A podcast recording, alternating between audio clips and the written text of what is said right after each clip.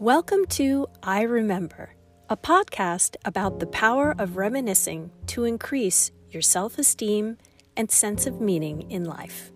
I'm Eileen Fine. Through conversations with guests from the worlds of art, nature, science, and culture, I take you on a journey of these kinds of mindful moments that are unique to each of us, but experienced by all of us that have changed the course of our lives. All designed to give you a feel good feeling and help you be mindful of your own moments of self resilience and connection. That opportunity starts now. This is I Remember.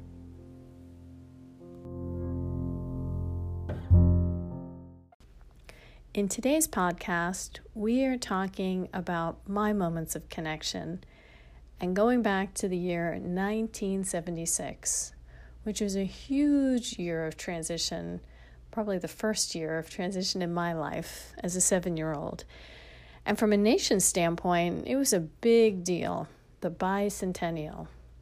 Um, we were moving from Astoria, Queens, where we had been supers in a big apartment building. I grew up blue collar, uh, middle middle class, which I think hardly exists anymore, that middle middle class.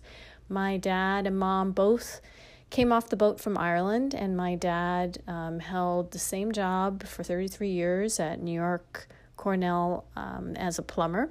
And because we were uh, the supers in the building, we had our rent for free. So my mom was able to stay home and take care of me, and we could save for a house. Um, and of course, there were people in the building whose family had passed away, and there was a house available. And as a seven year old, I let them know that, oh, we were looking for a house to my parents' much embarrassment, but we ended up had, getting that house, and um, they are still there today, which is what 40 some odd years later. Um, it is a joyful little house, but it's simple. It looks like a little Archie Bunker home, um, not connected, but with postage stamp front yard and backyard. Uh, but what was awesome about it to me was that I had my own room for the first time. Um, in our apartment, it was a one bedroom. So my poor parents shared a bedroom with me until I was seven. Um, and there were stairs inside both from the basement and then uh, from the first floor up to the second floor. And growing up in a huge apartment building, of course, there were stairs, but they were all outside. Our apartment was all flat. So that, that was a huge big deal. We moved uh, in the middle of the year, though. It was January. And so I started the second grade kind of mid year. Um, everybody knew each other and everyone was nice. It's not like there were cliques at that time. I think things have changed maybe a little bit, but still it was hard to be the new kid. So the bicentennial was fabulous for me because um, I think from a nation standpoint, everyone just was so engaged in it. You know, there was, I didn't know this as a seven year old, but it was time of an economic turmoil. Uh, we were in a recession at that point, and I think the bicentennial just kind of gave a new life to local community. So at our school, we were preparing for musical numbers. There was going to be um, parades in the neighborhood, and it was great for me to be able to make new friends and make connections with these kids and with my teachers. And I remember Mrs. Sedita saying to me, because she was in charge of um, the Glee Club, which is kind of the choir, that she really liked my voice. And she included me um, in the musical number that we were going to be singing in full costume for the whole school about um, what's more American than ice cream? I am, I am, I am, which I still remember the words to that song. I have no memory of trigonometry, but I can remember that song from the second grade.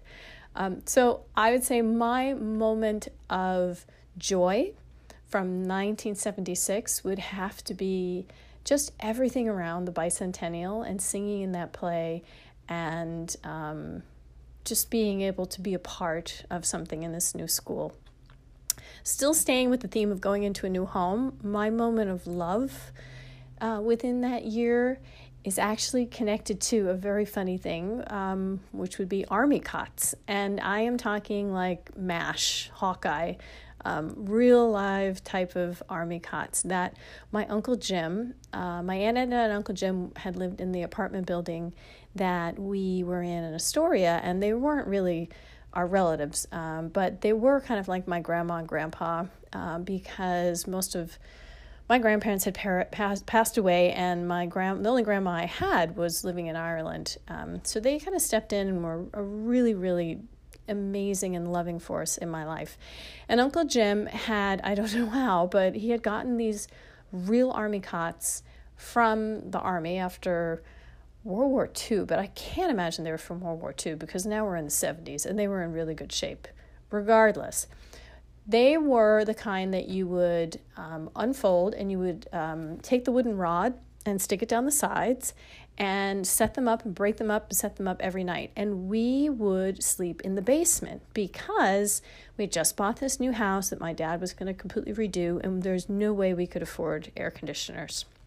Now, maybe as a kid today, I might be embarrassed about that, but to me back then, it just seemed like the most awesome thing to be able to camp out every night um, in the basement with my parents. I'm an only child, so it was just the three of us. So we would set up the cots every night and we would have fans. And um, that is my moment of love because I can just remember just feeling so safe and loved and just a part of something new that we were all going through together. Um, my moment of peace has also a connection, and that's to my Uncle Jim and my Aunt Edna, who had a house that we used to say we were going up the country, which is hysterical because really we were just going to New Jersey. And they um, had a house in Newton, New Jersey, which at that time in the mid 70s, New Jersey was not developed. Um, it was dairy, um, dairy farms and horse country and farmers markets that were actually in barns where bread was baked every day and everything was kind of artisanal at that time, but nobody called it that. Um, it was just basic, you know, bread and butter and butcher, and there was always some type of sale on all kinds of junk that you could buy, which was my mom and my aunt and Edna's favorite thing to do. So, my moment of peace from 1976 is actually associated with something really funny, which is wax paper. And I don't know anybody that actually uses wax paper or has ever used wax paper that I've known. But my Aunt Edna was old from the time I knew her from when I was young. Um, she probably was maybe in her 70s at that time when I was seven years old. Um, so she had gone through the Great Depression and World War II, and she wrapped sandwiches in wax paper. And I'm talking about like wrapped up tight that there is no way any kind of moisture would get in and she would make us, um, my dad and myself and my uncle Jim, these amazing liverwurst sandwiches, which, yes, liverwurst that I don't think I've eaten since, on this thick white bread that we would buy at the farmer's market that morning.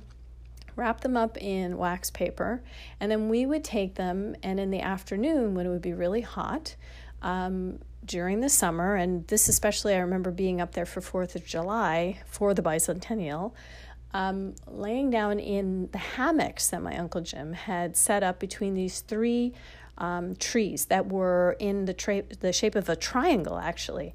And they were huge hammocks, again, from I don't know where he got them from, the Navy or the Army, but for a seven year old, it was like being wrapped up in a cocoon.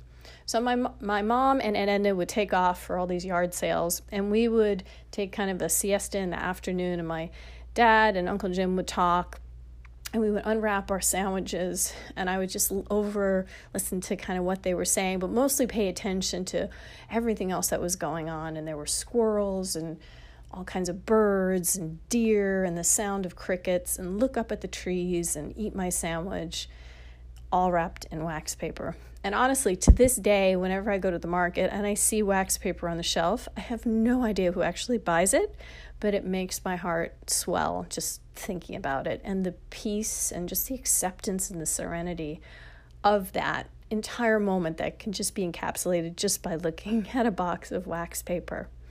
Um, so that for me is 1976, the bicentennial, uh, army cots, and wax paper. Those are my moments of connection, my moments of love, joy, and peace.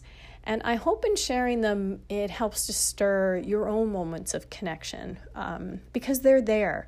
And our brains are wired to be negatively biased. And it's really easy to go back and remember the things that hurt us or disappointed us during times in our lives. We have to sometimes dig a little bit deeper for those small little moments, like I've described, that really give meaning to a time and um, we're a part of the reason that you are the person that you are.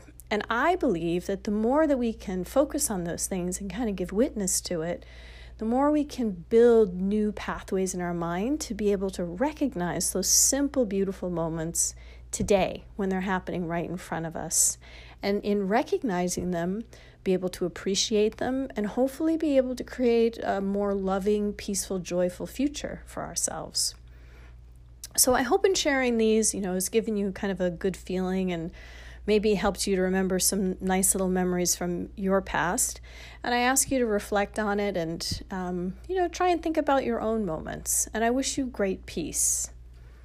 This is Eileen Fine from Power Breathwork, and you are listening to I Remember.